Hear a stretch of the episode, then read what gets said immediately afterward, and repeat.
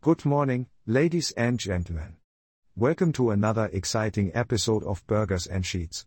I'm your worldly host Andy van Helsing, and joining me in this digital frontier is the master of spreadsheets and the connoisseur of all things stat related, the incredible Casey. Greetings, dear listeners. It's a pleasure to be back with you on this fine Wednesday morning. I hope you're all feeling as merry as I am, for today we shall embark on a quest of knowledge and entertainment as we explore the realm of board games. Indeed, my friend. Board games have been a source of joy and friendly rivalry for centuries. But on this grand episode, we shall focus our attention on a particular game that has bewitched the minds and hearts of players all around the world Dixit. Ah, Dixit. A game where creativity meets intuition, and storytelling reigns supreme. But let's not get ahead of ourselves.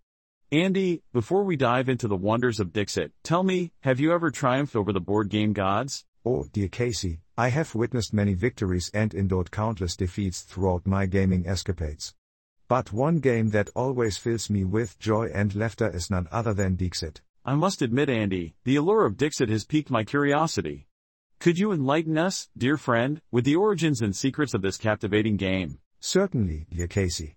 Dixit was born from the imagination and talent of renowned French illustrator and writer, Jean-Louis Roubira. He crafted a game that merged visual storytelling, strategy, and creativity into a symphony of fun. A symphony of fun, you say? Please, do go on. In Dixit, players take turns as the storyteller, selecting a card from their hand and providing a clue, be it a single word, a phrase, or even a sound. The other players then select a card from their own hand that best matches the clue, and the cards are shuffled and revealed for all to see. Ah, the magic of Dixit comes from the interpretations and connections players make with each other's cards. A burst of creativity and imagination, wouldn't you agree? Absolutely, my astute friend.